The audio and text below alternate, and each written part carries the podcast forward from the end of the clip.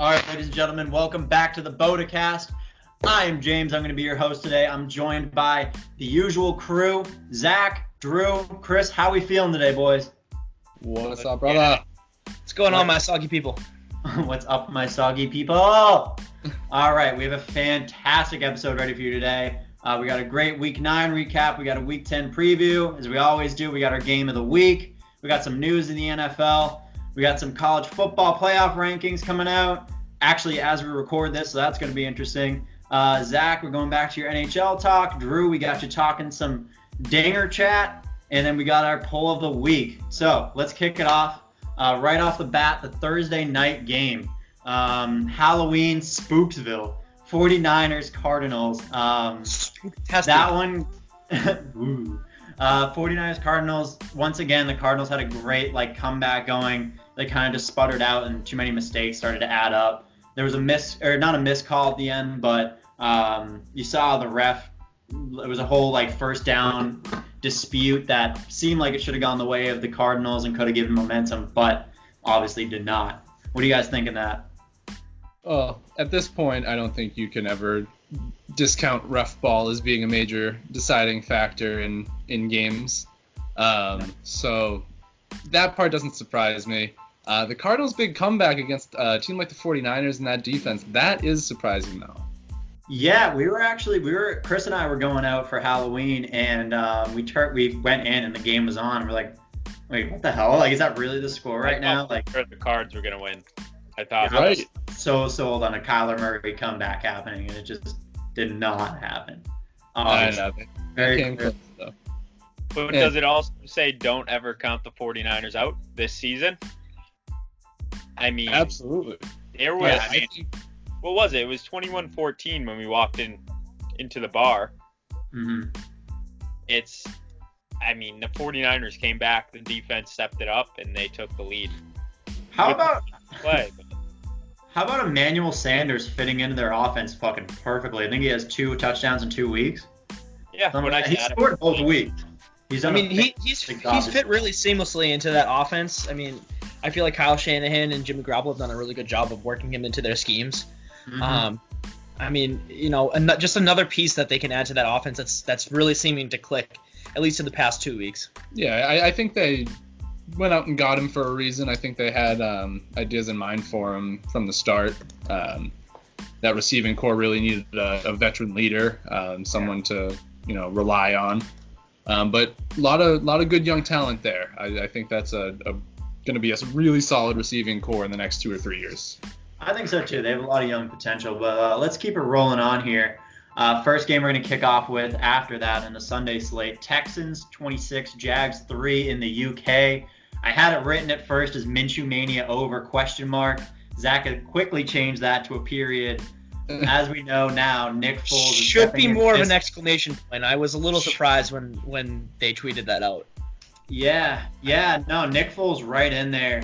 Uh, Minshew didn't have a great stat line either. I think he had something. He had a high number of turnovers. Let's say almost four. he didn't have a no. He didn't have a great stat line, but I mean, I don't. I don't know why. I, I feel like they should they should at least play him one more game. I mean, they're what four and four. Well, I don't. Yeah. I don't see the point in rushing Nick Foles right, back exactly. when you have a quarterback like Mitch. I mean, if you're, you know, if you didn't win a game while Nick Foles was gone and you looked horrible, right? Sure, rush him yeah, back as get, quick as you can. Back, yeah. But if you're still winning games, let the time, let the dude take his time to heal. Yeah. Mm-hmm. Yeah, no, absolutely. And, this, and you, don't, you don't really know the whole story. It could be it could be Nick Foles' decision to come back. You know what I mean? If he if he's the one saying that he's fully ready, then it's up to what Doug, not Doug Pederson Who's the, who's the, um, Doug Doug Marrone, excuse me. Doug Marrone. It's up to Doug Marrone. I mean, that's his call which quarterback he puts in. So, I mean. Yeah, and you don't. I mean, to be fair, you don't pay someone to ride the bench. Like you don't pay them True. Nick Foles money to ride the bench. No, hell right. no. And well, most expensive backup of all time. But really. it, when when it comes down to it, it is one or two more games really enough to be like, oh, we're paying this dude too much for him to sit two more games. I guess, but even in, if you look at the AFC South right now, I mean, they're split up by two games. The Jaguars are at four and five. Texans are at six and three. The, those two games could make a difference, especially with the Colts splitting them at five and three. I think I still think it's the Texans and Colts division. Like it's between them easily. Yeah. yeah but yeah. the Jaguars made it known that they're here. which I'm, I'm completely discounting the Titans in last place at four and five somehow. But uh, yeah, no, we're, we're ignoring the Titans. go back to you. So Minshew didn't have a terrible game. He had two interceptions, but he had 309 yards. Deshaun Watson only had 201 yards with two D, two touchdowns. So Yeah. I mean, no, they only got three points. Yeah, but don't forget he also did give up a fumble too. Did He has fumbled a lot this year. Yeah, I mean if you if you looked at his offensive line, no wonder no wonder why he's been getting sacked like a motherfucker. Honestly. That's 108 more passing yards though than Watson. It's not. I guess, it's but not I mean the terrible. score line favors Watson. Oh, Obviously, Also, I think off. this was a Carlos Hyde game, which was very rare. Carlos Hyde had a great rushing game, which is was one of the every other He season. did yardage wise. He, he didn't find the end zone. He had a fumble too. He got Um, a fumble right before the end zone. right. I like seeing Duke Johnson get involved. Um, He's been he's been pretty decent for them when they needed him. I mean, I'm like in in passing scenarios too. So That's that's always how he's been. Even in Cleveland too. I was gonna say, I mean, in Cleveland, I love Duke. I, I want nothing but the best for him. When he left or won a trade, I was like, I understand. Like you're buried in that backfield, and you could be not a one running back, but you know you can be utilized and have such a better role in a different system. Yeah. So I mean, especially with Deshaun Watson playing the way he has, that's one of my other storylines of this is Deshaun fucking Watson just gets out of every tackle. He's an evasive ass quarterback, and he, it looked like that knee injury two years ago or a year ago, whatever it was, never happened. Yeah. He, Yeah, he, he looks like- fully confident on that thing. absolutely. It's it's nice to see. Yeah, also sneaky good on that uh, Jags line is Josh Allen, but that's a whole nother discussion about defense. They still need a lot more pieces. We'll see what they do in the draft this year. Yeah. Uh, next game on the slate, the double doink revenge game. The Bears and the Eagles. Bears still fall short again. I believe it was one yard total passing at half, which I don't know how you do. Uh, yeah, stat, stat line on stat line on on the half. Um, I think they had negative ten yards total. Yeah, it wasn't I great. think, I I think that may have been including penalties. Uh, don't quote me on that, but there was a stat flying around there that it was they had negative ten yards total. So yeah, no, that that Bears offense is trash. Mitch Trubisky is trash. And I have, yeah, it, I, I, think have it's, it here. I think I think it's time that they bench him. I, I do too, but who's behind him? Chase Daniel, who Chase actually Daniel. knows how to run that offense. Daniels. No, Chase Daniel. Daniel's actually not awful. For a backup quarterback, you can put Chase Daniels and get a couple wins. Well, But look what look at how much better the offense looked when Chase Daniel was playing quarterback when Trubisky got hurt. Mhm. I know. They looked like an, an NFL like a- offense, uh, like like not not a great one, but like but a, a, a competent one. right, exactly. That's that, that's And that's all we really want here is a competent team, like a competent like running team. That's all you need. Pretty Speaking, rare. speaking about a competent running team, just like the Bears defense is just getting left out to like left to hang. Like that that's what I think is happening to the Patriots. The same thing happened to the Patriots. You know, their defense is is, is fantastic, but if their offense is just going to keep leaving leaving them out, they're they're they're just going to get worn down. Yeah, no, for sure. Patriots offense scored 13 points last game because they gave up a fumble that went for seven. So Correct. The Patriots offense netted them 13 points last game. Right. That's All bad. right, moving right along, Vikings Chiefs, uh, three point game. Chiefs won that 26 to 23. Um, last second field goal. I have it written here. Matt Moore absolutely earned himself a contract somewhere. Like he he earned himself not a Sam Bradford type deal where he's worth a first round no matter how many fucking knee injuries he has. I'm mm-hmm. pretty sure Matt Moore has secured himself for the next like couple years to get paid. I don't know that Matt Moore wants to play football for years. No, I mean, I think he He wants to go back to coach. living his life and coaching a Yeah. high school team and hanging out with kids. And Andy Reid just kind of pulled him off of the couch and was like, "Dude, come on." we need you. And Right. he historically is really good with backup quarterbacks too. I mean, he, he is historically a, a pretty decent coach overall. I mean, no Super Bowls. to his he name. just has no idea how to manage a clock at No, all. That's always been his issue. Yeah. Always, always, always. I just want to say, I would say, yeah, Zach, talk to me, talk to me, baby. oh, you you know what's coming, don't you? oh, I know what's you know- coming. oh. Feed me, baby. Um, Feed so I know I know James and I discussed this before uh, we started our podcast, but um, their offense look their offense looked pretty confident without Patrick Mahomes, wouldn't you say there, James? Looks pretty good. Looks pretty Looked, good. looked pretty decent with Matt Moore, who was just recently a high school football coach, didn't they, James? They all look pretty solid. So, wouldn't you like to say that maybe it's the system? Well, Zach, what could you possibly be saying about Patrick Mahomes? I don't think Patrick Mahomes is as good as everyone else thinks. Whoa, hot take in the streets. Old statement. Wow. Now, Zach, are you calling Patrick Mahomes a system quarterback? Yeah. all right. Well, let's take a step back here for just one second. I do think that the Chiefs' offense looks competent.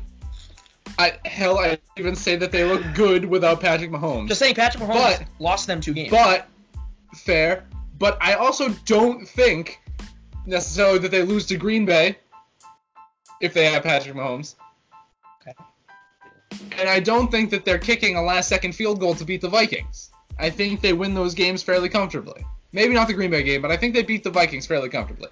And I think Patrick Mahomes, eh, without a doubt, has the ability to be a game changer like Matt Moore is just Yes. does not. Is Bruins scored, baby, 3 3. I'm with Drew here. I was gonna say, Chris, what's your input on this? What do you got? I'm with Drew. I mean, almost exactly what he said. I think Mahomes has the ability where that system is good, Mm-hmm. but Mahomes can change outcomes of the game. He, like he just said, they only won by three against the Vikings. He could have made that a 10 point game. Yeah, I mean, we'll, we'll we'll keep going on to this. We'll talk about some more system quarterbacks that we think I- later. Like later. I just want to put out a disclaimer. I don't actually think he's a system quarterback. That was just me fucking around with James before the podcast. I do think it's. I do think. Boo, I, disclaimers. Boo. whatever, whatever, whatever, whatever. Fine. Go back and take- I like Patrick Mahomes as a quarterback. He's a gunslinger. Um, Yeah. However, I think the system is very, very helpful for him. I think if he went to another team that didn't have as good of an offensive system as Andy Reid has in Kansas City, he wouldn't be the same quarterback. And now I That's want what I would. That's that is my take. I do want to say one more thing. I think that Matt Moore is a very intelligent quarterback, which helps in that situation. Yeah. I, I keep going back to that throw he made to Travis Kelce in the Green Bay game, where he put that ball up. Kelce was not looking for the ball where it was, but he gave him time to run under it and find it. That that's a Patrick- veteran Patrick move. Mahomes didn't play in Kansas. No, not Patrick Mahomes, Matt Moore. Oh, oh, oh, I'm sorry. My apologies. I thought you said Patrick Mahomes. Matt Moore put that ball up. What? Intelligent or competent? Both. Oh, we got a both, both of Because Matt Moore. both is better than not both.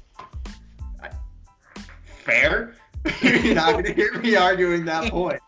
All right, move, keep it going, keep it going. Uh, Colts 24, Steelers 26.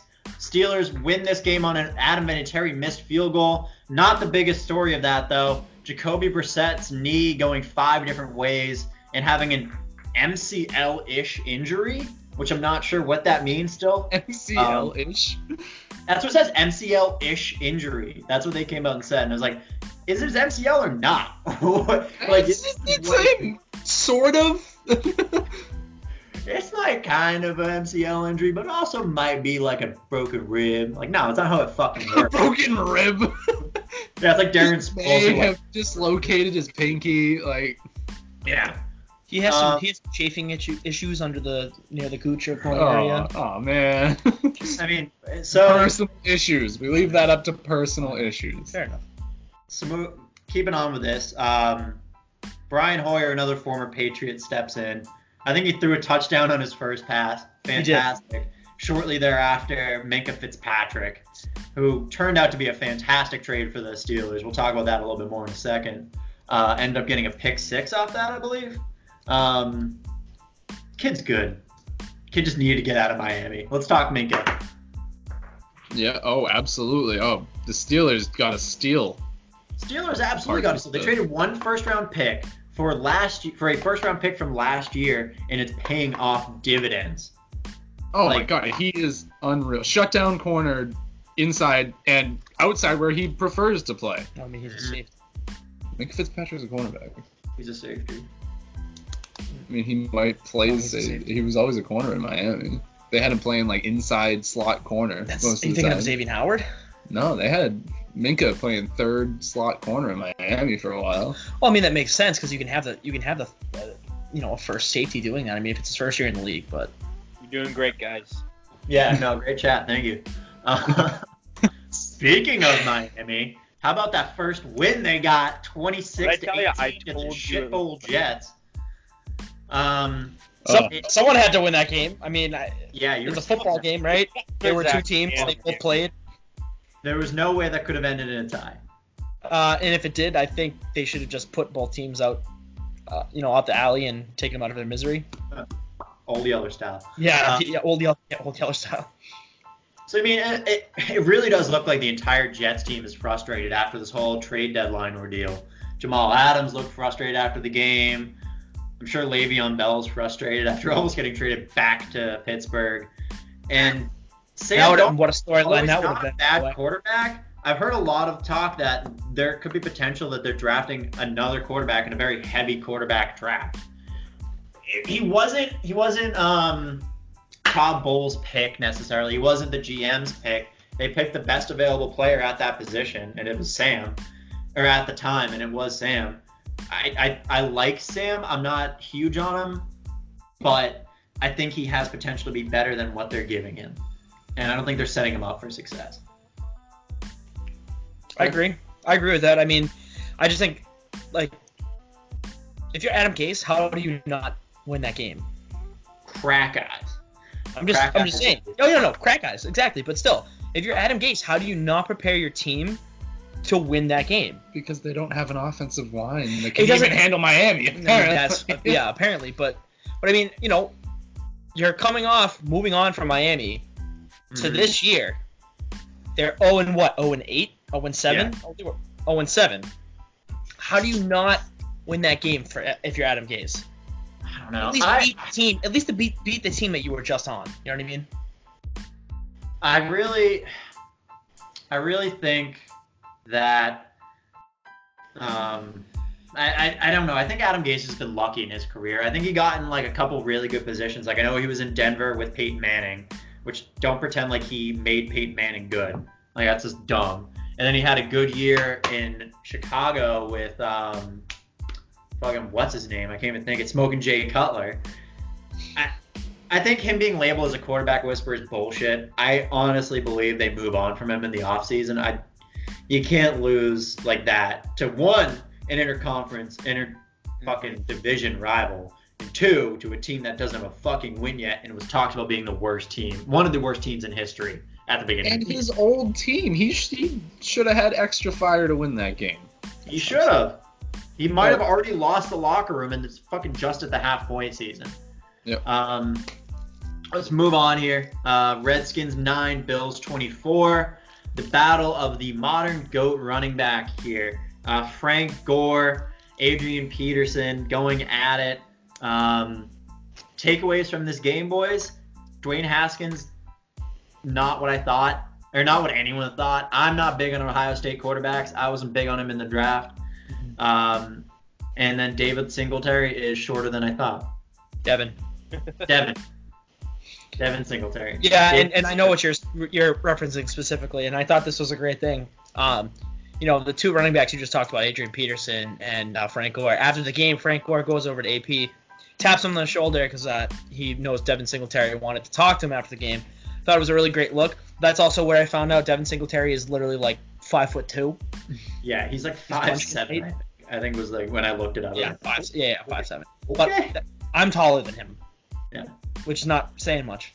Because I'm I'm the smallest person out, out of this out of the BOTA Cast here, so Are you really? Wow, I actually didn't know that. Smallest. smallest, yeah. It doesn't. It doesn't show on Skype. You know, you're doing a real good job of that. I mean, we're all sitting, so You're doing a real good job. Um, not much else to talk about in that game. Moving right along. Titans 20, Panthers 30. I said it last week. You're going to expect Tannehill to slow down, even though he still had 331 through the air. It didn't look great for him. Um, stat line otherwise, like stat line showing. Um, Kyle Allen, not bad. Not bad. Not the answer for Cam Newton issues. I think. Um, well, it's not going to matter. what? Well, it's not going to matter. I mean, as you as you must have heard, Yeah. They placed Cam Newton Yeah. on the IR for the rest of the season. So whether or not whether whether or not he's the answer, he's the answer this year. yeah. Yeah, he's gonna have to be the answer. he's the fill in the blank on this test. Like, there's a random cat walking in the background there. Um, Yep, that is my cat, Dave. Hi, Dave. I don't. I honestly don't think they hang on to Cam next year. I still don't think Kyle Allen's the guy they're looking for, though. And like I said earlier, it's a they go to Will Grier? draft. What's up? Do they go to Will Grier? I forgot Will Grier's on that team. I still don't think they go to Will Grier. I I Oh, wouldn't go give to him Will a Grier. chance. No. I like. Don't even try to sell me on Will Grier and his steroided up ass. Um, Christian McCaffrey keeps pushing on his uh, potential. Not really. We'll talk about this later. MVP uh, candidacy with 146 yards and two TDs, or with two TDs and 24 carries. Um, DJ Moore looks solid. I think he got over 100 yards, but I think he would benefit more from a real good QB sitting back there. I, I think he has a lot of potential as a player. Absolutely, I agree. Back to Rising Christian. McCaffrey though, is he what's making the Panthers offense look good? Yeah. Yes. Cam's so Thanks. That was Kyle BOTA Cast. Yeah, So does the quarterback really matter? I mean, it, it is it is Kyle Allen. Are we portraying Kyle Allen better as he is because of Christian McCaffrey? Maybe there's potential for that. I mean, that's not, but Christian Well, I think McCaffrey. by, I oh. think by some stretch, all quarterbacks are kind of a representation of what's around them until they establish, especially young quarterbacks like that. Yeah, Uh, They Yeah, kind of have to feed on what they have. If they have a crappy team, they're going to be crappy, unless you're Daniel Jones. Um, Yeah. But And then he's just going to be average. he's literally owning. I mean, he's doing real well. I, what did he have? Two touchdowns? Yeah, I mean, for what he Yeah. has, the 146 yards with 24 carries. Yeah. And how like that's a lot. Yeah, no, I'm not arguing it. I That's think just taking the the brute force of the offense. I think he's the biggest part of that offense. So really, Kyle. I mean, with what you're saying. I think I can build off this. I think the reason Christian McCaffrey should be considered higher as an MVP, and like I said, we'll talk about this later on with a poll. MVP stands for most valuable player, meaning on maybe as a whole, but to the most valuable player on the fucking Panthers team, it's Christian McCaffrey who has somehow took that entire team on his shoulders and carried them as far as he fucking could, win or lose.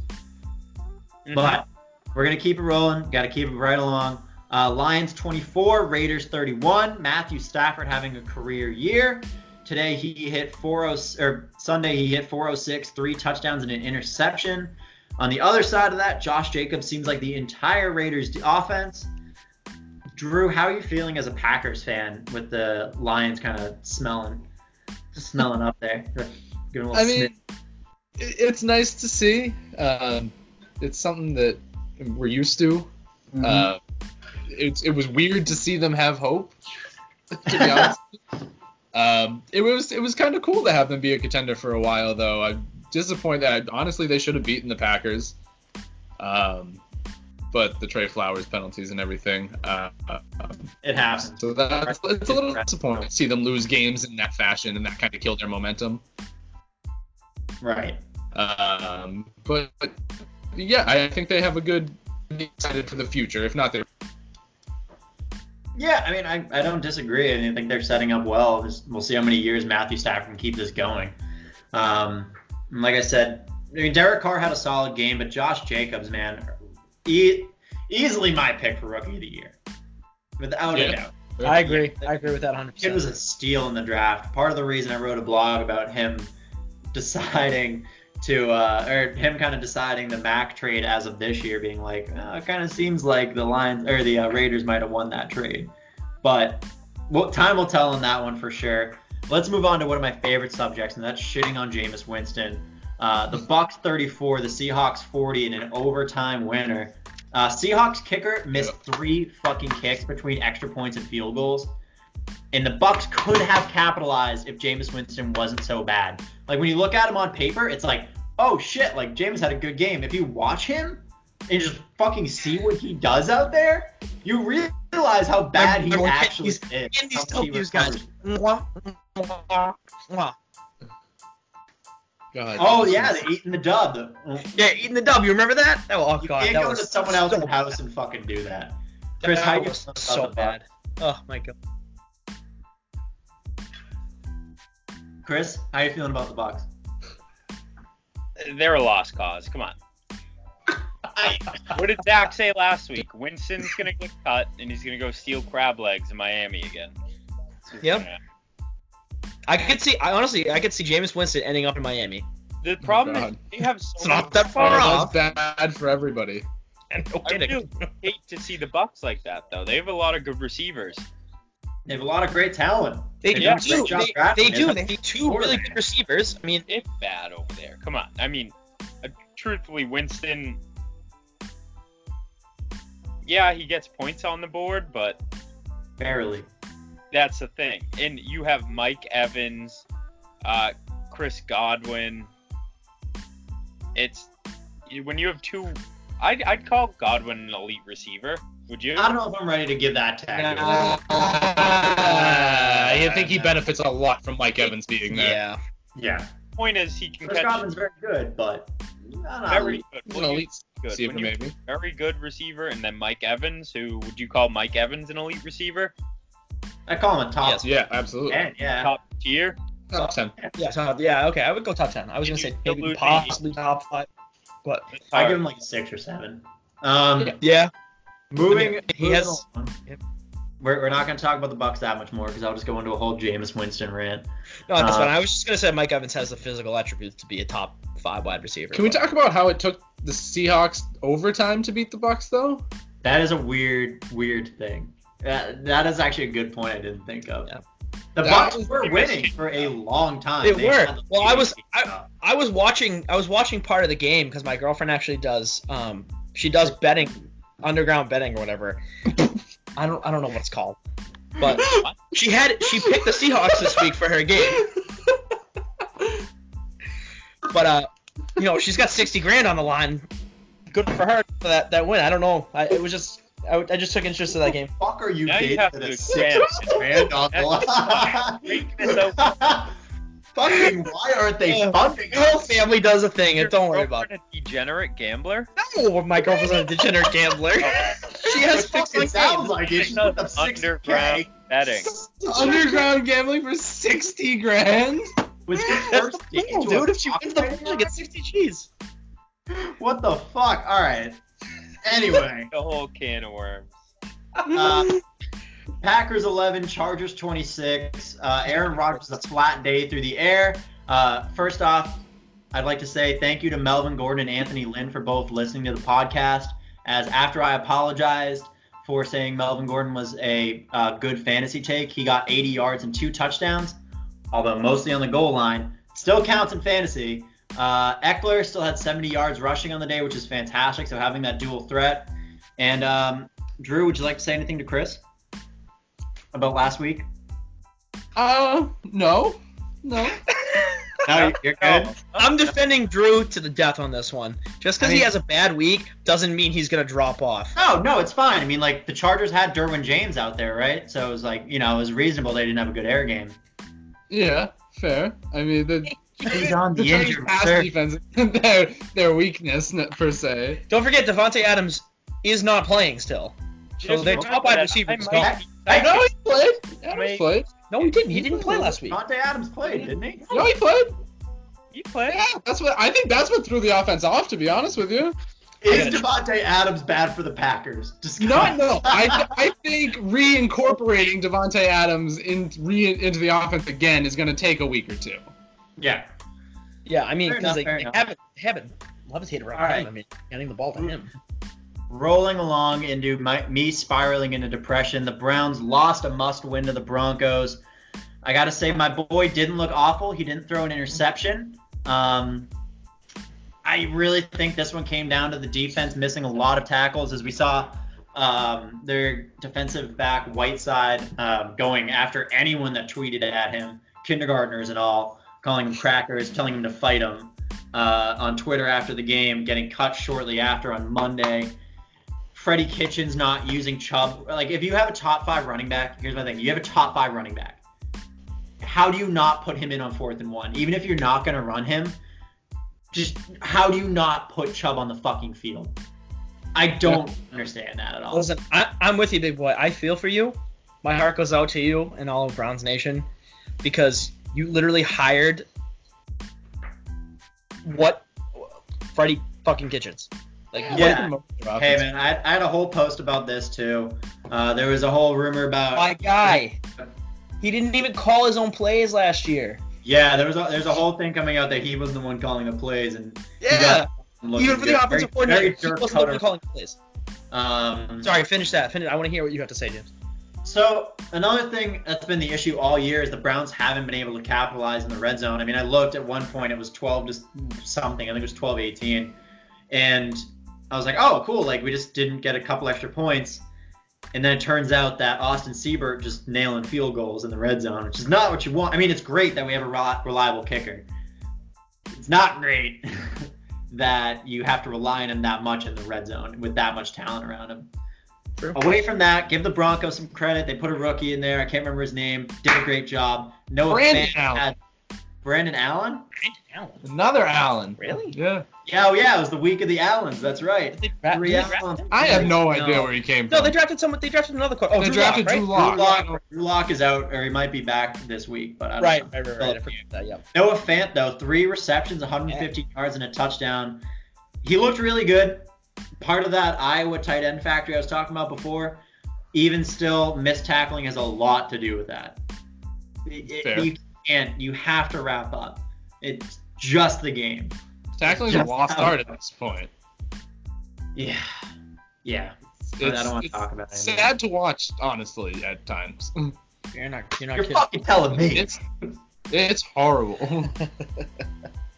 It's, it's just All right. spiraling alcoholism that's coming from this. All right. Speaking of, uh, the Pats season and potentially their dynasty might be over.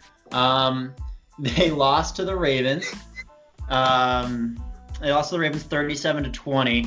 Uh, Lamar Jackson absolutely abused Tom Brady and the pay or sorry the Patriots defense. Tom Brady was a separate side of the ball we'll talk about, but the read option was getting smacked around there. Um, how, guys, how do we feel about Harbaugh? Like he really showed why he's the better coach in this situation.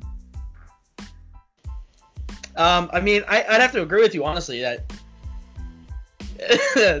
I'm sorry, I'm just looking at Chris's face, and unfortunately, Chris, we're right. But You think um, that yeah, I thought I thought Harbaugh had a really good game plan. He probably studied, honestly, uh, Super Bowl 52. He probably took a book out of the the Eagles or Doug Yeah, Doug Pederson's. honestly, I mean, hey, if it works, You know, when you keep have a running. quarterback that can run the ball and do read option and, and RPO and stuff like that. I yeah, mean, but then like you look at the other side of the ball with the Patriots and like how how do you deal with that? I mean, it really kind of showed like aspects of why Tom Brady is a system quarterback. yeah. you're asking for it, dude. You're asking for it. What do you mean? I back down just to punch you in the nose. I don't know what you're talking about. Um, Yeah, I I mean honestly, James, I, I have to agree with you. I mean, it's kind of like Kansas City, same thing for me, except obviously uh right, and we, Patrick Mahomes is a, is a better quarterback than Tom Brady overall. But it also might come down to coaching. I mean, it, th- does this hurt Bill Belichick as not being the greatest coach and kind of falling behind Tom Landry? You guys think, or what? I, I really think this game has has put a really big hole in. I'm in- signing out here. I'll talk to you guys later. Should we call it there? Um, no, we can keep going. Um, All right. Let me chime in. Yeah, the Pats did not have a great game. Lamar Jackson abused the defense, like you just said, and it was impressive. Lamar, Lamar Jackson, Jackson, That and huge- Tyreek. I, I cannot wait to watch him for the rest of the season.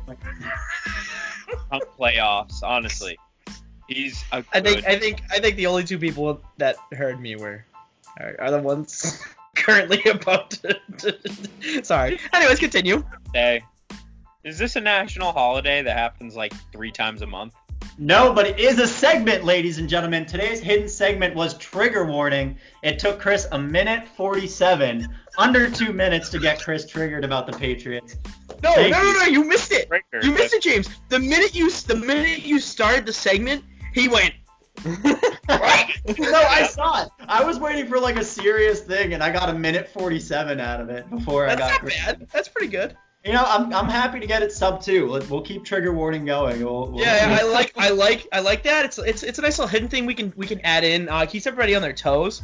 Um, James and I talked about that before uh, the podcast. Thought it'd be a great idea to get Chris going because Chris definitely has has his uh, New England Patriots bias. Um, I love the Pats, but when it comes down to it, I can you know be unbiased on them. Chris is absolutely our Boston sports unbiased. What are you talking about? Chris, you looked like you were your head was about to pop off after I just he said said Lamar Jackson Brady. owned the whole team. I was talking about with this with James. I watched the game with James.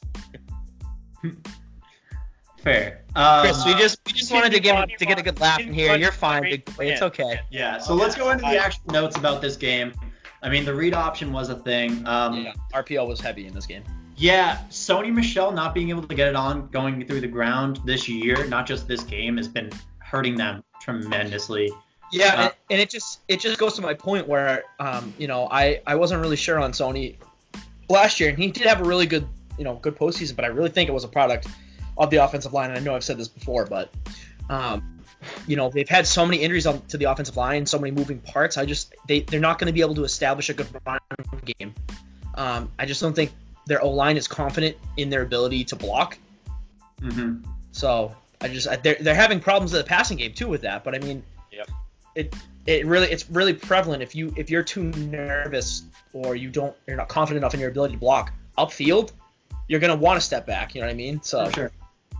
Um, do you think they needed this loss? I mean, I mean, it's great being undefeated. Don't get me wrong, but do you think they needed this loss to kind of regroup and see where they're actually at? Because to this point, they've played not strong talent, but like not really great talent either. They played very middle of the road kind of teams, and I feel like this kind of sets them like, all right, this is where we're actually at. And like at the halfway point, like here we go. They're going into a bye week. Right. They can structure. They can keep going to crush. That's Right. the Well, the I- I would- Is, uh, go ahead, Zach. Okay, are you sure? Yeah.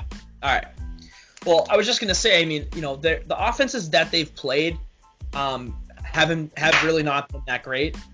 Um, We'll you talk know, after.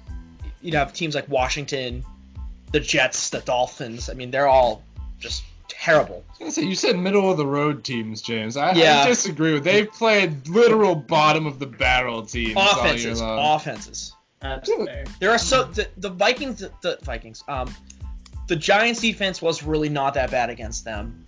Uh, the Jets defense before all that whole like the whole yeah, debacle but, was okay. but look at the, the records of the teams that they've played. Right, I understand the records, but I mean, did you think the Steelers were going to be like this at the beginning of the year? No, that was they a are. good, right. They Mhm. are, but that was a really good win at Yeah, home. to start it off. Yeah. So I mean, they've they've played middle to bottom pack teams so far. Their defense has been really good. I just think they haven't until the Ravens game they hadn't played a really high powered offense. It exposed their defense, and I think it's good for them to know what parts of their defense they need to work on. I obviously didn't want them to lose. I thought they were going to lose because I didn't.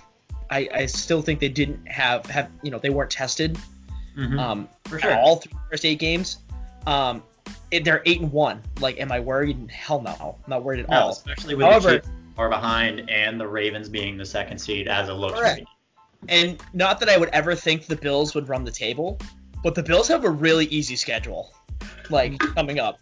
They have a really easy schedule coming up. Yeah, we're gonna They- test this they- Josh Allen the next- soon. The next five, I think, I, I think it's the next five out of six teams are under 500. All right. Um, let's keep talking about the Ravens a little bit here because we've talked a lot about the Patriots. I honestly did not think uh, Ingram was going to be this good going into it, going into the And season. their defense is legit. They can, they can pull it off. Hold on. Oh, I think we lost Zach. Yeah. Oh, there we go. Wait. No, I'm here. I'm here. Okay, you're here. Good. Yeah. Um, what were you saying there, Zach? Well, I was just saying that I, I you know, at, sitting at what are they at six and two now? They're a legitimate team. I mean, they they really have they really have a good chance for the playoffs. Uh, and that's one thing to watch out because if they you know if they win this week, they're only a game behind the Patriots for the division, which is insane to think about right now. Yeah, it's wild. True. So- Um, Mark Ingram, though, as you started with. yeah. he that I mean against the Pats, he was finding pockets like nothing really. I thought he looked awesome. Well, I think that goes back to how good Lamar is too. Like I said, they were using the read option a lot, and he was able to look where those linebackers are coming in on and really adjust well. One, Lamar. Two, that offensive line really held that defensive line pretty well. They were Oh, pushing yeah. pockets open a good amount of times. Oh, absolutely. Um, another point I wanted to make is I think Marquise Brown is going to be the next star. I think he's the next like NFL receiver guy. Like that kid's Ah. really good. I loved him in Oklahoma. Very good. I mean, he, he has the ability to take the top off the defense. That's for sure. I mean, Mhm. the kid's got speed. He's got pretty good hands. Um, I think he's pretty good at jump ball too. So, you know. All right, uh, let's go to our last game, the Kitty game, ladies and gentlemen, infamous. Uh, Cowboys 37, Giants 18, Monday night. Um, this one I wrote down as battle of two of the best RBs running backs in our generation with Zeke and Saquon. Given Saquon only has one year, they were able to slow down uh, Saquon, which was kind of weird, especially without Leighton Vander Esch mixed in there. Um, they're kind of leading, they're not kind of their leading linebacker. Uh, Daniel Jones kind of made up for that on the ground, which is a weird thing to say. Uh, he actually, I think, led them in rushing and was surprisingly agile, which is creepy, creepy, crazy. Um, He's a quick dude. he's quick. I didn't really peg him for like that kind of athletic type, but No, I mean, yeah, I'll take him right forward in the rushing yards. That's that, that's just interesting. That's an interesting stat. Uh, you, you saw it a bit in college, but I mean, no one really watched Duke games, I guess, unless you're like really into Right. it. Uh, Unless the one game. I want to tie it back to was like the year before he got drafted. I think they played West Virginia, and it was their only big game of the year, and they got smacked around, and he got smacked around. So it kind of shows Daniel Jones not being good in big situations, and I think this is one of those situations where you get a big win against a conference rival, and you can move up. And Right. yeah, didn't really do anything. Kind of sputtered. Yeah. Yeah, I mean, you know, they they had a chance early on in the game, um, and then bizarrely enough, that's when the black cat came in. Yeah. Yeah. Um, if you look yeah. at the splits before the Black Cat and after the Black Cat, it's Dallas really put it together after that cat came on the field. I don't know if it was bad luck for the Giants, but sure seemed like Who it. Editor. And the Bruins just scored to take the lead, five to four over Montreal, boys and boys and girls. to that, um, we'll talk about this a little bit later, but the college football playoff rankings are out. I am very excited. As you just heard me clap uh, when we were talking about the Pats still. Oh yes, Very that was pumped to talk about this. James is a college football genius. Let's keep it moving on to week 10, though. Um, so, week 10, right off the bat, we got a lot, a lot of conference, or uh, I gotta keep saying conference, but division rivals. Uh, Chargers Raiders kick it off on Thursday night. Um, the Chargers kind of really need this push to stay in the in the uh, in the race in the hunt. Uh, the Raiders still going to rely on Jacobs. We'll see what they can do against that defense. Uh, how you guys feeling on this one? Uh, with the Chargers defense that just shut down Aaron Jones pretty well, uh, I think it might be a, a real task for Jacobs to get going. Um, Yeah. but uh, they should be able to, to spread it out. Um, hopefully, the Raiders can get some kind of passing attack going. They, they do have most of their weapons back and rolling now. Um, but Derek Carr is Derek Carr. So. Yeah, I was going to say, is the key to stopping the Raiders just make Derek Carr throw the ball? make him actually play Honestly, quarterback? I think they are less effective in that situation. Yes. I'm actually gonna chime in here real quick because we all know the Chargers just beat the Packers, but the spread for this game is only one at the moment. really? The Chargers are only favored by one against the Raiders. Yeah, the, the Raiders have been playing pretty well. So I mean, I can see where it would be one. They're they're both what middle of the pack, four and whatever. They're, five. ah, well, the Raiders are four and four, I believe, and I believe the Chargers are four and five. So Yeah. yeah, I mean they're they're both middle of the pack teams. Um, I mean, you know, impressive win over the Packers last week, but I I just I feel like the Chargers don't have enough when it comes to a surprisingly decent Oakland defense, which is weird for me to say because they traded their best defensive player last year. Well, they used some of those picks to grab some people. I mean, they don't even have their full defense out there yet. some of those players haven't even played yet. Also, I know I, I know I alluded to it earlier, but where is Derwin James? I know he's injured, but I've heard nothing about him coming back. Yeah, I haven't heard Uh, anything either. I, I really, I really couldn't attest to that. That I mean, that's a game changer. Like, might give him a late season push, but they need him soon. They're sitting at I was looking, sitting at four and five. The Raiders are four and four, and then the Chiefs at six and three. So maybe they could sneak a wild card spot, but I doubt it. The way the Bills look. Well, there's two wild card spots. Uh, we'll see. We'll see who's playing on Saturday. True. Um, next game on the slate, we've got the Shit Bowl, the Giants and the Jets, Battle of MetLife. Um, oh man, Who's away? Who's away this week? I'm just curious. Who's Giants. away? That's actually Giants are the away team. Giants are considered the away team in their own home ground. Fuck MetLife. That's so. moronic. I've always found that to be really stupid. well, we're gonna have that same situation if the Chargers stay in LA long enough to play in Inglewood. honestly. That's that's fair. And Very there fair. still won't be any Chargers fans. Oh, it'll be all Rams fans every time. Oh yeah, even for Justin. Um, right.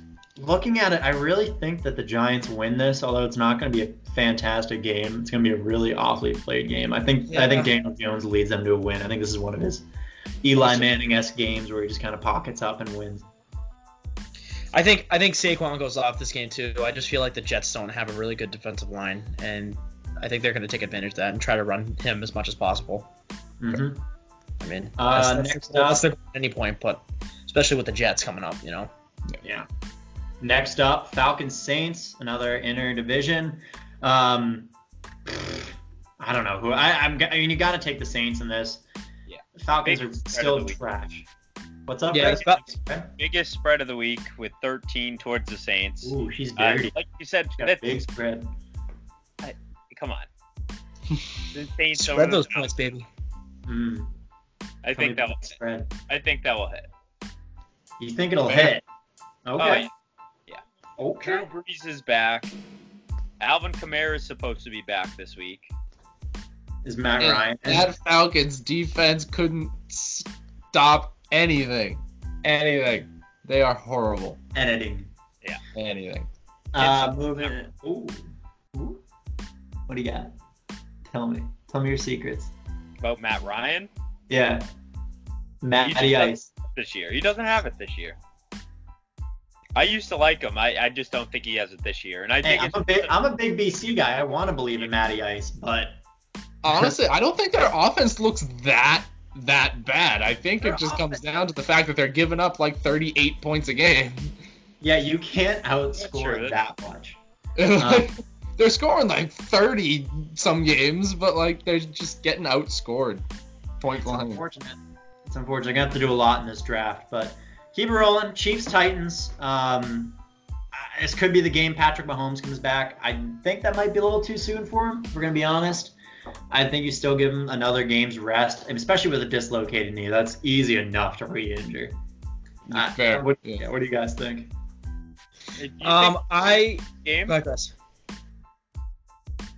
Chris? Chris, Do go you ahead. think it's going to be a close game?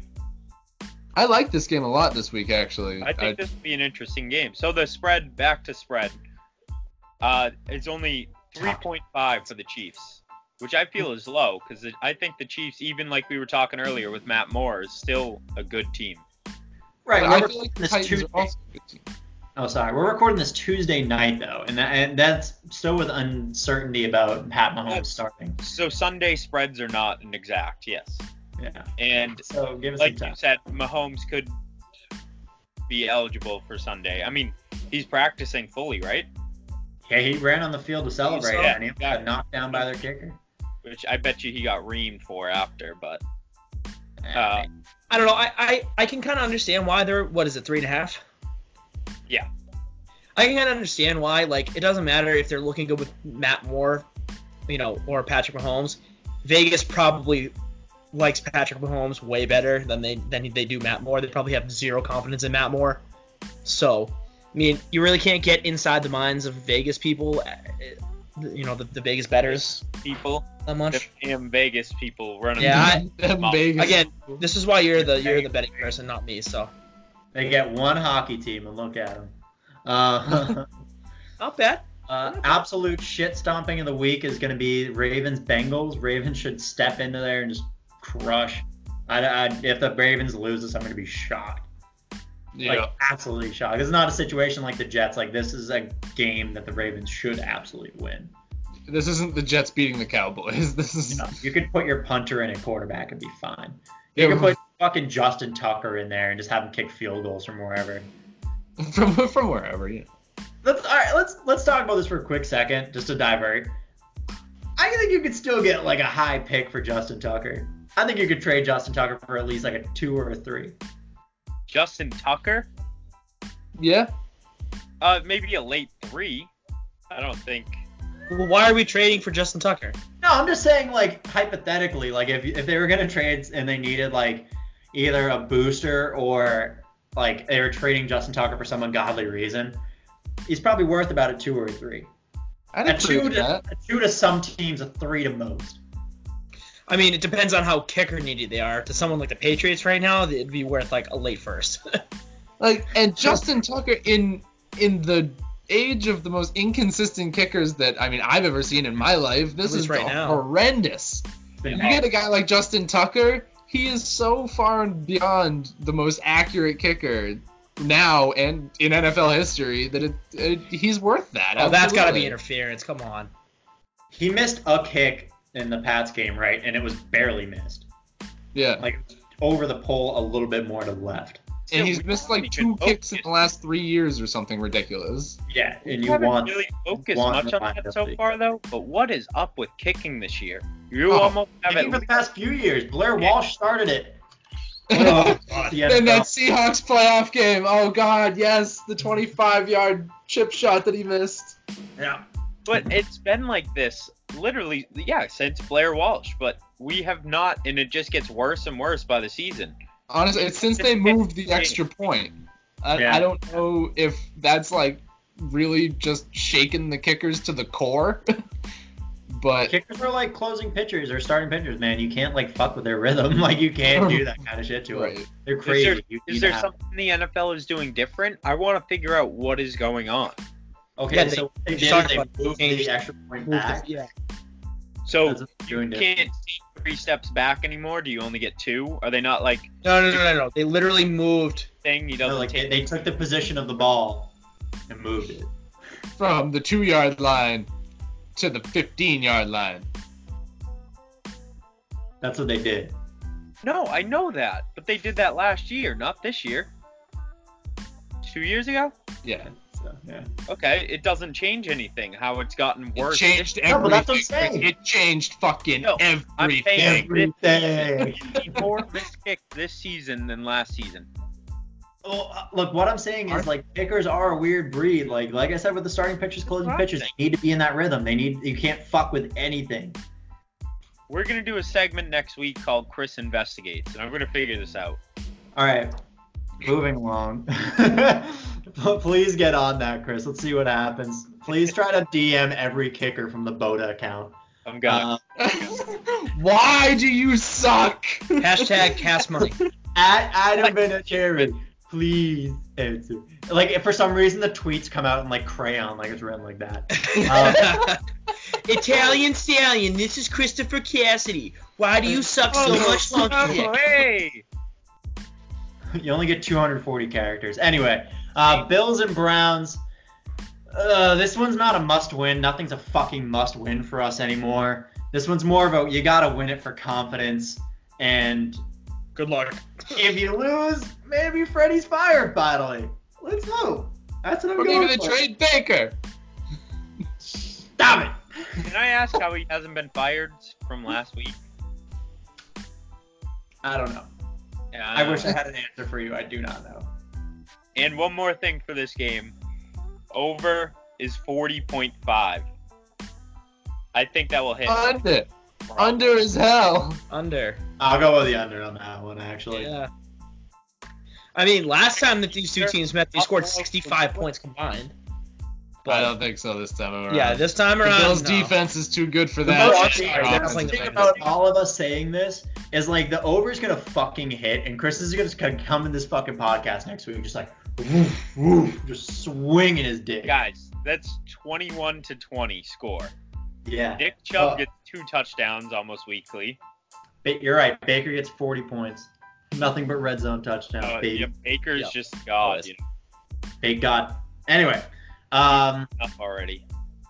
what So could actually be a very close game, IMO, uh, the Cardinals and Bucs. Um, Cardinals have looked hot. Bucs have looked like trash. This could be the game where Jameis is like, I'm gonna play. I'm gonna decide to show up and show you why I was a first round pick. It could also just be the Bucs collapsing. So I don't really know what we're looking at there, honestly, going into it. Um, all right, good input. So moving along. Thanks, I, guys. I don't have much to say on that one except Bruce Arians' revenge tour. I don't know. Oh yeah, hey, there we go. Um, Chris, you got anything? You hiding off screen eating chips again? I'm eating. Don't mind They're mind me. actually extra toasty Cheez-Its. Yeah. Chris Oh, finds those the are the loudest best, stuff no to chew That's all. That's all he Um, ever keeps in his bed. I mean, honestly, yeah, he keeps a box on his bed. I swear. Give me we were talking a Uh, couple weeks ago. I think the first podcast about how the Cardinals are not terrible. Mhm. They're definitely better than last season. I think it will be an interesting game to watch, but I don't think it's anything to focus on. I mean, I think it'll just be entertaining, honestly, if anything. yeah, yeah. It's Tampa Bay again. I'm just lost at how they have. I really think they have a good team, and then you look at Jameis, and it like flattens everything out. I think, but Not that's my opinion. That's my personal opinion. I Their respect pass defense needs a lot of work too, but. Yeah. They, they have a pretty solid defense, but their secondary's god awful. Yeah. Linebackers, defensive lines, good, good enough. yeah. Secondary's trash. Um, let's let's keep it rolling. NFC North, we got the Lions and Bears matching up. I, I don't see any way that the Bears win this game. Um, yeah, I don't got much else to say about it. It's honestly. it's gonna be a, an interesting game between two teams that I, I, I don't know who's gonna win that game to be honest with you. Are you That's serious? You really you really think Mitch is gonna step in there and hit a home run this time? I don't think it has anything to do with Mitch. I I think they can win games without Mitch playing particularly well if the defense plays like it can and they give the ball to Montgomery. And where is Tarik Cohen? Again, How where did he go? As He is- as the Browns have been, that the Bears are just the 2018 Jaguars. Literally. Honestly, Absolutely. I completely agree. honestly, fantastic defense, god awful offense. Except the Bears don't have the boat like the Jaguars did. Blake Bortles. Blake Bortles. yeah. Now, now the Oh. Rams have the boat. yeah. Put him in for Bl- for my fucking Jared Goff. I'm, Jared I'm into it. All right. Uh, Dolphins and Colts. We'll see if Jacoby ends up starting this week. Um, there's no way that the Dolphins ride a hot streak into Indianapolis. Actually, I think. Um, it, even if you could play Brissett in this one, though, if you're Frank Reich, do you? No. Yeah, no, I give him the sit. I Like- honestly give him the rest. He's rest. playing the Dolphins. Come on. Yeah, give Ricky put, Whitehill fuck- start as quarterback. put Vinatieri as quarterback. Let him get a few hits Oh. and then get the Hey, blood. hey.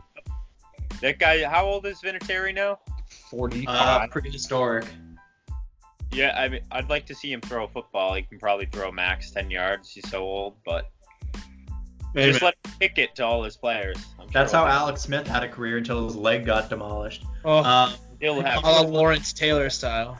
yeah, all over. Um, Drew, your Packers are taking on the Panthers this week. How you feeling there? Um, they should definitely be able to get the run game going. I think Aaron Jones and Jamaal Williams both have pretty solid days on the ground. Um, Aaron Jones has a pretty solid day through the air, I think, um, just based on them getting the ground game going again. Um, the Panthers secondary isn't too too bad. Um, and then the defense has to find. I, I don't know what the answer is going to be to Christian McCaffrey.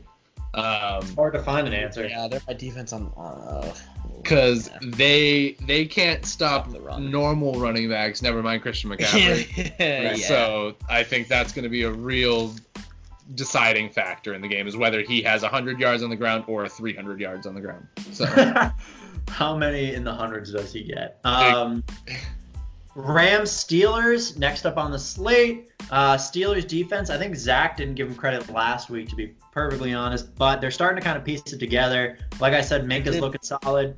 TJ's looking great on there, looking like the better Watt. I have a hot take that the Texans should trade JJ Watt in the offseason, but they're not going to.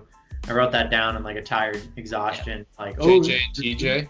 I have to. s- no, not trade for him. I think the Texans just trade him altogether because he hasn't fucking played a full season in I don't know how long.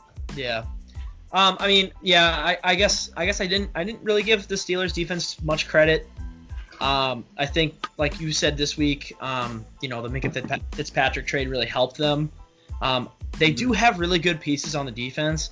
They just hadn't gelled together, and I still wasn't willing to give them credit. But I think, you know, they had a pretty good performance against the Colts last week. And granted, Jacoby Brissett went out, and they had Brian Ho- Brian Hoyer playing.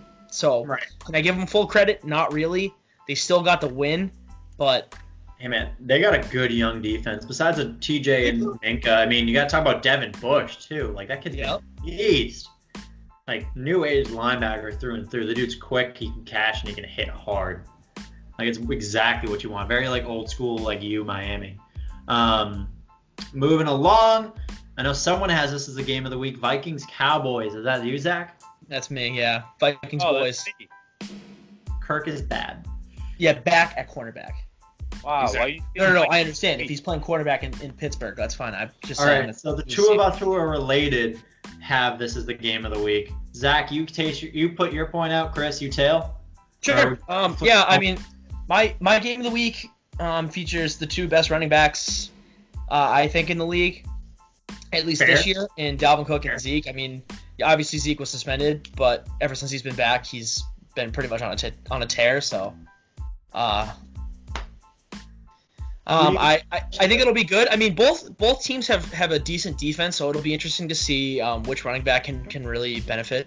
Um, um, and another another interesting thing I think from this might be Cousins and Cousins v Dak. So uh, neither of them are really great quarterbacks, but Yeah. they've having as of late they've been having decent seasons. I mean Dak started off way hotter and has kind of fizzled out a little bit. Cousins the opposite, really started off didn't do too great, and then um, the past couple weeks has been having a pretty good pretty good. Uh, I do in fact so- like that. Chris, state your case. I just want to see the Cowboys lose. I mean that's That's respect really- that honestly. The Yankees of the I think it'll be an entertaining game. Like Zach said, if Kirk Cousins can find Diggs and Thielen if he plays, I think it will be a really interesting game. I think they I think they ruled Thielen out for week ten. I just Yes. wanted they did. I was gonna say You're right. Thielen is not playing Yeah. Okay, so Diggs. Diggs And that cook, other guy. Diggs cook. Diggs, Right. Dalvin Cook. We'll see what happens. They got that Alright, other guy too. And rounding off this week, Monday Night Football, my game of the week. I stole this one out from everyone. Seahawks 49ers. The NFC West is fun. This is going to be a shootout, I hope, or it's going to be a test to show that maybe Jimmy Garoppolo is not that good. Oops. But uh, we'll see. See if Russell I Wilson honestly gets well so here's MVP here's my question to you. Where Yeah. are they playing? Dude, yeah. In San Uh, it is the Seahawks at San Francisco. So they're playing a candlestick. They're playing in They're Levi. playing in San Francisco. San Francisco takes this game. really? I think I think I Uh-uh. think this is the I think this is the series we'll see this season. That's the home and home. I think the Seahawks will win their game, win the game against them at home, and I think the 49ers will win their game against uh, the the Seahawks at home. I, you know, I it's I have a hard time arguing that. Both of them, I guess, have a pretty solid home field advantage. I mean, that's after seeing the 0 and 8 Niners uh, last year or two years ago. I can't remember what that was. Like barely selling out the stadium. They're packing that shit in now. Yeah. So I we'll mean, see. you know, I mean, oh, It's up? one of it's one of the teams where you should be able to do that. I mean, I understand they've had a pretty rough couple of last years, but I mean, they were the team of the 90s. They, they were the team of the 80s. You know what I mean? They were the team of the 80s. So they still have they still have stake. They still have brand. Um, it's really it, it- it's at least it's it's good that they're they're a good team this year. You know what I mean? At least Yeah. for the NFL. The No, same thing like for the brand for sure. Yeah. The NFL's better when like the old school teams are good. Like when the Cowboys, as much as I hate it, are good, or when like Raiders. the Raiders, the Niners, the Packers. Like it, it's good when they're good. Yeah. Mitch Trubisky's Better if everyone was good. True. Yeah, it'd better if But everyone if you'd rather have, if you'd rather we have do league beat a Miami, Washington. Raiders, Packers, Vikings, Chiefs, all of them are good, or would you have, rather have a league where it's Panthers, Buccaneers, Jaguars. Cardinals? Yeah. Like, fair. come on. Yeah. Uh, if, if you're the NFL, you want big names. If you have if you have smaller teams that are not good, like smaller markets, that's the point. Glendale, Arizona, not a good market, very small. No. Very small. Um, I'm gonna ignore the sexual innuendos there. Uh, so that's our recap for, or that's our preview for Week 10. Um, quick little storyline that kept popping up this week: the Chargers relocation. Yes. Uh, beginning it seemed like they were talking like oh maybe st louis and i think like st louis was pumped about that like yeah fuck it give us that we lost the rams like we want a team back and then all of a sudden it was like jolly old london wants the char- or wants the uh yeah the chargers and i just don't i don't think that works i'm not a big fan of sending a team to london i think sending a team to canada or Mexico makes Logistically, I it know, it just doesn't make sense. doesn't work. Right. I mean, he, he's right. It's way too much Granted. travel, too much planning involved. I mean, basically, and, and not only that, you're you're basically having an entire 53 man roster plus practice squad living somewhere in London. Where Yeah. where are they gonna live? I mean, Well, Right. They could live in the suburbs. They could. They'll find a spot to live. But where, Yeah, yeah, where are they really gonna play? Where are they gonna practice? I Where know. Are they gonna? yeah. they're, I they mean, gonna work most out? most likely they'd be playing at Wembley, but i mean they yeah they do have soccer stadiums there drew so Right. there are but- other teams there are but there are soccer happening. teams that play at these soccer stadiums too. as well, like like 24 seven, like they will play. It's not even. Yeah. I, regardless of it weather. all falls back to how long soccer been around regular schedule in London would be so hard. Then plus, come off season, everyone's gonna go back to the states. They'd have to fly back and forth between here and London eight times a year. Not only that, every game that they played at home would be literally like 9:15. Right. All If- their home if is they- ridiculous. If they if they played if they played on a Monday night, or no, excuse me, any team that comes to them on a Thursday night that either is not coming off the bye or played a game on Sunday is royally fucked. Think about Monday. They have a day to travel. They get there I was gonna say, yeah. Think if they have lag. like a short, short week to travel, and they have to go over to the West Coast. Yeah. that's, that's awful. Your Right. team's spent. There was no way you're playing well. That's- and you can't have every time a team goes to London, they can't have a bye the week after. That, No, that that's not how it much. works. Yeah. That's how Um, they did it this year with the London games, but they only had three of them.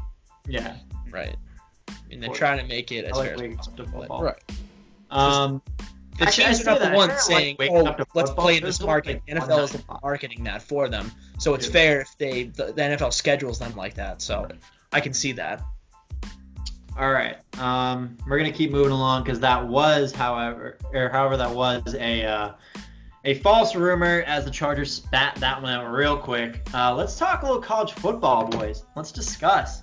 Uh, I didn't really get into many games this week, but the biggest news was Florida State finally firing Willie Taggart, which sucks for them because it costs them about 20 million over the next two years, I think. But it's a Well, good they're move just up his overall. contract, right? What's up? They're just eating up his contract. Yeah, just devouring that fat, fat amount. It sucks. But Florida State's been a shit show program for the past few years. They haven't been able to put it back together like the U Since- has Since Jameis left.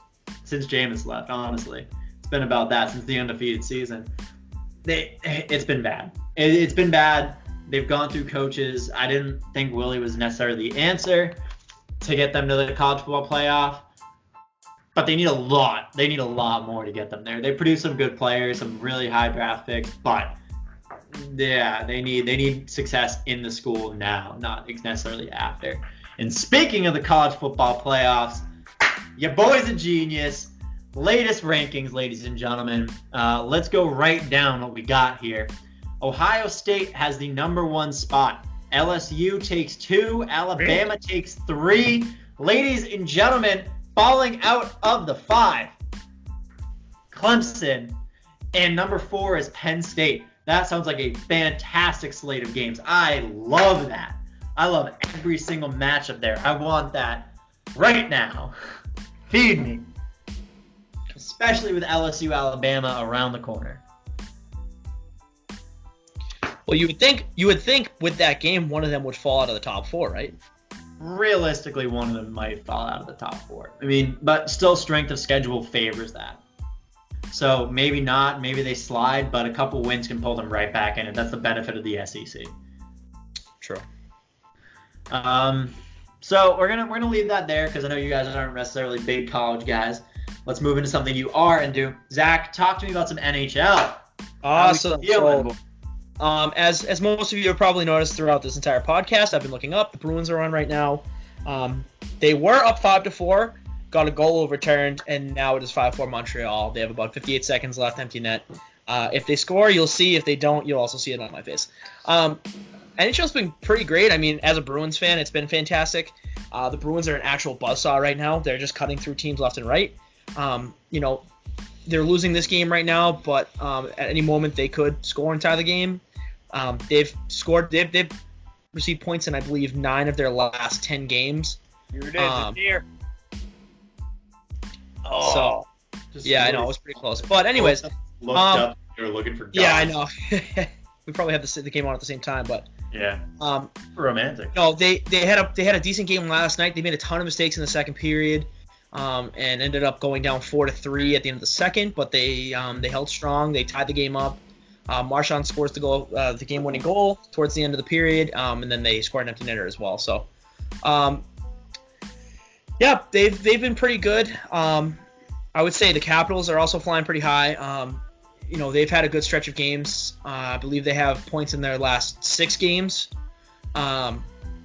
I wrote about this in the article. I think that you know Braden Holtby's finally stepping up this year again. Um, he he had his, his ups and downs last year, especially during the playoffs. Um, but they seem like they're doing okay right now. Um, Jakub Vrana has a hat trick, uh, his first career hat trick. Um, and uh, Alex Ovechkin um, again just continues to score from his his location on the power play. So yeah. Um, what else do I have here? Uh, the Sharks and the Wild in the Western Conference. Uh, I don't know what's going on with the Sharks. Uh, it's really interesting. Um, they just can't seem to find a way to win. They really don't have any answers right now. I mean, like they thought that could be there. I mean, well, no, the talent is there, and they were in the Western Conference Finals last year. They they mm. they were they took the what the Blues to seven, right? Yeah, they took the Blues to seven. I mean, I think I think it's just a it's just a matter of um they they just they're just they not gelling depth, but they also lost. And, and another big point for me is they lost their captain. Joe Pavelski is on the Stars now. I mean, they they haven't had a suitable captain. I mean, when Joe Pavelski took over, they really rallied around Joe around him. You know what I mean? So sure. Uh, I just I just think there's a there's a certain spot for someone that needs to take over, and I just think Joe Thornton doesn't want it anymore. He's too old. Patrick Marleau was off the team last year and came back in. He wasn't part of that culture, so they don't trust him as much. And you know, where's Brent Burns? Why isn't Brent Burns taking that role? You know what I mean? So I just think they have certain they have some issues that they need to work out um, as a group. Um, you know, they just I just they haven't so far. So, um, and another thing, the Wild, I'm really surprised. Devan Dubnyk really usually every year he's he starts off solid, but he's just been atrocious this year. Their defense has been terrible. Um, Zach Parise is a minus 12 on the year so far. So I mean, there's there's top players out there and making losing plays basically. I mean, you know, if you have a minus 12, you're out there for 12 more goals than you are when you're scored. So it, just it, it doesn't it, it just seems bizarre to me to see such high caliber players having such a low plus minus. It's fair. Yeah. The, the depressing thing to me, I mean, the Bruins, as we're recording this, just lost. But um, the I've talked about this multiple times. When you have like five different sports apps on your phone, all telling you your team lost, really, really just puts a damper on the end of your fucking day. That's not. fair. I mean, tough, tough loss for the Bruins, but they did just. This was a back-to-back, and they had to fly up to Montreal, and they really did stay in the game the entire time. They made a few mistakes that cost them probably, but you know, in the grand scheme of things, they're now 11-2 and two. They still have the best record in the NHL. Um, you know, I'm not worried. I still think they'll make the playoffs. I, big, big whoop. One game out of 82. Sucks that it was against the Canadiens. Wish they could have won that game. But Always that want to see them- win. that just gives that just gives them a little fuel for next time, knowing that they weren't at 100%. Um, and you know when they are and they play the Canadiens again, I'm sure that'll it'll be a lot better. Should be. All right, next segment. Uh, my sweet stoned stoned boy Drew is going to talk to us about some baseball. Uh, we've got recently, uh, actually today, came out that they want to start using an automated strike zone. Uh, we're getting into that. We'll talk some free agent window that's going to lead to the steamiest hot stove we've seen after last year's really boring hot stove. Yeah, you like that.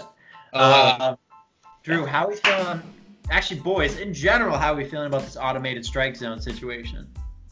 I I like it and I don't like it. I I like that you'd finally have consistency. I'd like that you'd have a defined strike zone 100% of the time. That's appealing. But then you're also taking the human aspect of umpiring out of the game. I feel like Right. that's always been part of the game. You know, each umpire has their own strike zone to a degree with, you know, Mhm. little differences here and there and that's part of the game. But then you see some of the umpiring from even like the World Series, the last game. Some of the strikes that they're calling are just not strikes. Not great. Not even close. It, it- they're not close. It's It's really really tough to watch. I I mean, we watched Game Seven and there were a couple of throws in there, a couple pitches in there. We were just like, oh my lord, what Yeah, are they looking yeah. at? I saw those too, and like I think it's a good and a bad thing. Uh, the they're gonna try it in the minor leagues first, right? I would hope so. Well, Listen, no, I- it's already, it's already like said they're gonna definitely do it there. Uh, I just don't know when. If it's next season, They said they're going to start unrolling methods in 2020. So, I I really you know good old Rob. I think what they should do is instead of implementing what is it an automatic pitch what was, it called It's the same. It would probably be the same things that they have, you know, on the broadcasts. You know, they show the pitch and where it goes, and if it was in the strike zone, it's a strike. exact same, yeah. I, I feel like I feel like they should they should be able to utilize it. However, it shouldn't be every single pitch. It should just be like kind of like a coach's challenge thing. It's there if the coach if if And then If the like coach. important- all right, but I feel like the coach's strike. challenge it needs to be quick and concise. Like Correct. challenge the play, put it up on the big screen in center field, and look at it. yeah don't No, right, right, Put on a headset. Don't go under a hood. Like it's know, it's easy. It's it is it's either a strike or it's not, and we can all see. it. right that's the point is that if you're using it like that and you you can use it for a coach's challenge you go in if it's if it is a strike call it a strike call it a no whatever I'm, I I just feel like it should be used for a very important I also think there's too much that goes Strikeouts. on in a pitch sometimes. You know, if there's runners on base, if there's uh, different situations happen where you can't always challenge a, a strike call like that. Yeah. What if the umpire calls a strike that the catcher dropped and a runner advanced on, but then you challenge it and it's a ball, so he doesn't get the strike? What happens to the runner on base? Like, there, there's a whole bunch of different. Well, We have- here's the thing, and I I feel like I feel like you should be only be granted a certain number of coaches challenges, right? I think that I think you that they're only um, allowed a certain number in baseball. I know they are in hockey and football, obviously, um, but you know, I maybe maybe they one one pitch a game that they can challenge, one pitch. I think that's asinine. I'm just saying that that's, an option. I, I, I- you can't limit it that hard. so, but that's that's the point then. I think if there are any egregious pitches that occur, I, I think it should be. I think there should be someone reviewing every pitch and saying, you know, they should have like official scorer reviews. Yeah. So if the umpire makes a call and it's like, whoa, dude, that's not a strike. What are you talking Kind about? Someone should be ball. able to say no. That's a that's a ball. yeah. But That's fair. I don't think you should have to challenge it. Right. I mean, uh, like I understand it's part of the game, but it really leaves a balls way too much. discretion at the you know. Hold on. No. All right, let, let's let Chris get some input here between you know. also, so it goes back. I'm with Drew here because there's also, I mean, yeah, you have less room for human error, but umps have discretion, and you need to. If you're pinning a fastball in the top corner, it could be a strike for one ump, a ball for another.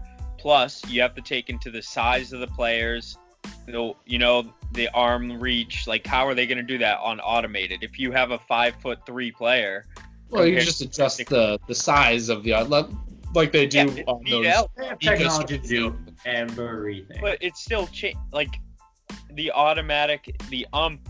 I feel like the a human ump just sees, you know, they have discretion there compared to an automatic strike zone. You don't have discretion. A ball or strike. Well, see, I don't think there should be any discretion in calling balls and strikes. They're either balls or they're strikes. I, I don't think you should be like, well, it could be a strike if the guy was, you know, a little bit taller. I don't think there should be any discretion or thought No, about no, it that not way. like that. Like pinning a corner. If I pin a corner with the curve ball, right? Right. That is half and half. You calling that a strike or a ball? Half inside, half half in the zone, half out of the zone. Touches It's a strike. it's a strike. right. right? So now some in some cases an ump will call that a ball. Right. That, that that's again just the human, uh, and I don't think having a human aspect is any benefit. I think it's just tradition. Yeah. Baseball's a you're sport calling that's it very tradition. rooted Yeah, in tradition. I, I think it would be more beneficial to have a consistent, accurate strike zone 100% of the time. I mean, But I'd miss an umpire standing behind home plate. yeah, it'd It would be weird. It would be It'd weird. look weird. It would be weird. Yeah.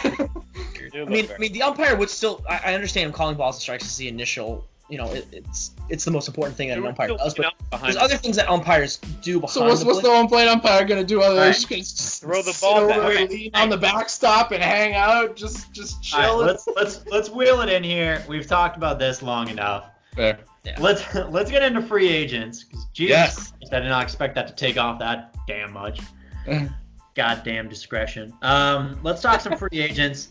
Number one on I think everyone's list has got to be Gerrit Cole.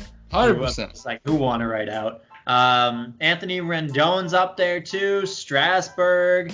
Yep. Zack Wheeler's on that list. Mad Bum. Yasmani Grandal. Josh Donaldson's up there. Hyun-Jin Ryu. Ryu. I'm not gonna pretend like I understand how to say that, but he's up there. There, there there's a ton of big names this offseason that are looking to get paid.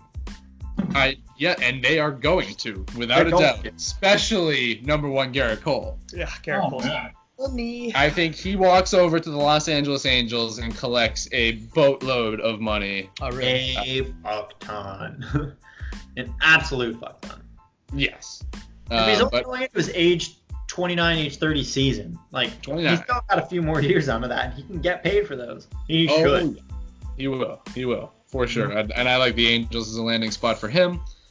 Um, Anthony Rendon is another interesting name. I can't see him leaving Washington.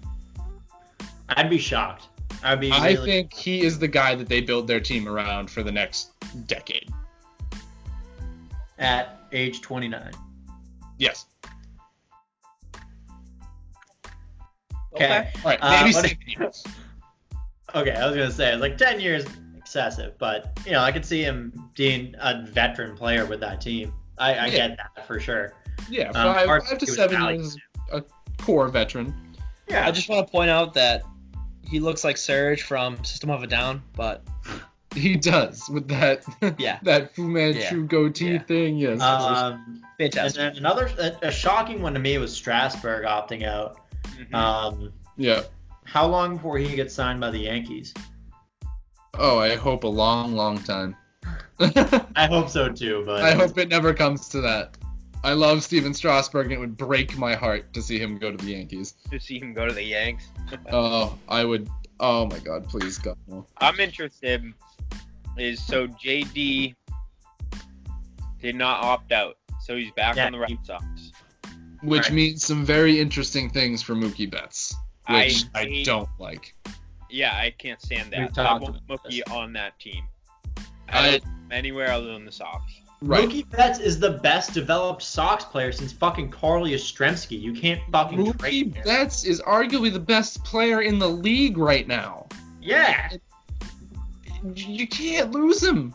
you can't. Exactly. You gotta find some other way. Exactly. Release JD Martinez. Fuck his opt-in whatever bullshit. Pay him his money and say go away. I'll take Mookie over JD all day, every day. Every day. I'd rather I have think an we're all on the same with a page with Gold that. glove and all that over a DH. Oh, especially with the Gold Glove this year. That's a good ass point. Yeah, uh, and he's always been the best defensive right fielder in the league since he started. Mm-hmm. He's he's unreal. You can throw, he can catch, he covers ground. Like He's a You five tool player. Yeah, straight up. one. You can hit the What damn more ball. do you fucking want? You can't put JD in right field and make it happen. Right. Not like Mookie. No. Especially not in Fenway Park. No. That right field is. I'm uh the name that pops out to me is Mad Bum. I'm interested to see where he ends up. I know he's I not. think we should hang up the cleats and go home. He's he ain't got it no more. He really doesn't, which is what's kind of like throwing me off here. I know his name was circulated around a couple AL teams. Like I know the Yankees and Sox are both interested, but I, I just don't see it more. I think just call it. If if he Uh-huh. were to go somewhere, I'd I'd see it more of like a an up and coming team that just needs a veteran boost in their pitching staff. The the Twins, the Braves, something like that. fair enough. Um, but I he should hang him up. My sneaky yeah. good name on here that could is not going to be like a big contract maybe, but will be like a good role player. Josh Donaldson. I mean, age 34 season, still has a lot, a few good, not a lot, a few good years left in him. You can get some worth out of that for sure. And I think, I think a team is going to take advantage of that. I just don't know who. I, I think he could probably stay put in Atlanta. I, th- I think that'll probably be how it works out. He's worked out really well down there. Um, Really well down there. Idolize his career down there. Another name that, that sticks out to me is Dallas Keuchel. Oh, I forgot Dallas Keuchel. Oh, Yeah. He's kind of gotten lost in the mix. I mean, he was the the ace in Houston. What two, three years ago? Not even. For the, for the World Series winning team. Yeah. Uh, and now he's buried in their rotation and off the team basically at this point. Like he didn't play at all last year. No. Uh, but there, there are some teams that could use his talents, I'm sure. So I think he'll get himself at least a nice little contract. We'll see. All right, so we're gonna round off baseball with that, and uh, we'll start, I believe, rounding off the episode. We're getting a little bit long here. Um, let's finish off with our poll of the week. Let's discuss our non-QB MVP pick, because let's be honest, it's always gonna go to a quarterback. No matter what, the MVP is gonna be a quarterback. Are you gonna take Dalvin or are you gonna take Christian McCaffrey, boys? I'll give you a quick stat line here to give you a little uh, reference. Christian McCaffrey has a has 1,244 total yards with 13 touchdowns. Dalvin's got 1,232 with nine all on the ground. So what do you, what are you guys CMC. thinking? CMC. I mean, the obvious the obvious choice is Christian McCaffrey. Obvious choice. Yeah. Right. I I'm mean, with. I, I, I have to say though, in, in Dalvin Cook's defense, is that you know he's getting all of those rushing yards. I mean, it, it's you know who who's the better running back, like specifically on the ground? I go Dalvin Cook. Yeah. Christian McCaffrey, Christian better all around back. style player, but I think Dalvin I mean, I mean, better running Right, no, for for for that pick, I would pick Christian McCaffrey. I mean, I think he's you know what did you say, 1,400 total yards, 13 1244. Oh, Dalvin 1,200, 1232. Yeah, so you know they're they're comparable in yards. Mhm. Um, I just I really think that it shows, um, you know that the Vikings have more weapons than the Panthers do For because sure. the offense goes through Christian McCaffrey. No, no, right. I'm just saying the offense goes through Christian McCaffrey. You know what I mean? Oh yeah. Which is which is why you'd want to pick him as your MVP. Right, and which is why I think that it's impressive that he's been able to have a better year than Dalvin Cook, marginally albeit. Right. But when he's the only guy that you need to key on and he can still do what he's done Right. compared to Dalvin Cook who Exactly. when you're looking at Thielen and Diggs and Cousins throwing the ball and there's so many more weapons to be concerned with with the Vikings offense. Mhm. Cook should have room to do Every What? defense that plays the Panthers is literally waiting for McCaffrey to run, and he still surprises them and gets through. He's so quick. Mhm. He hits those holes as soo- before they open up. He's through them. He's gone. Yeah. One one more thing I wanted to talk about today, um, real quick, is my just my favorite thing to watch, which is Max Kellerman or Stephen A. making takes. Uh, Kellerman today on I forget what show said that the Eagles wide receivers are dropping passes because Carson Wentz is a bad leader. That is an actual quote.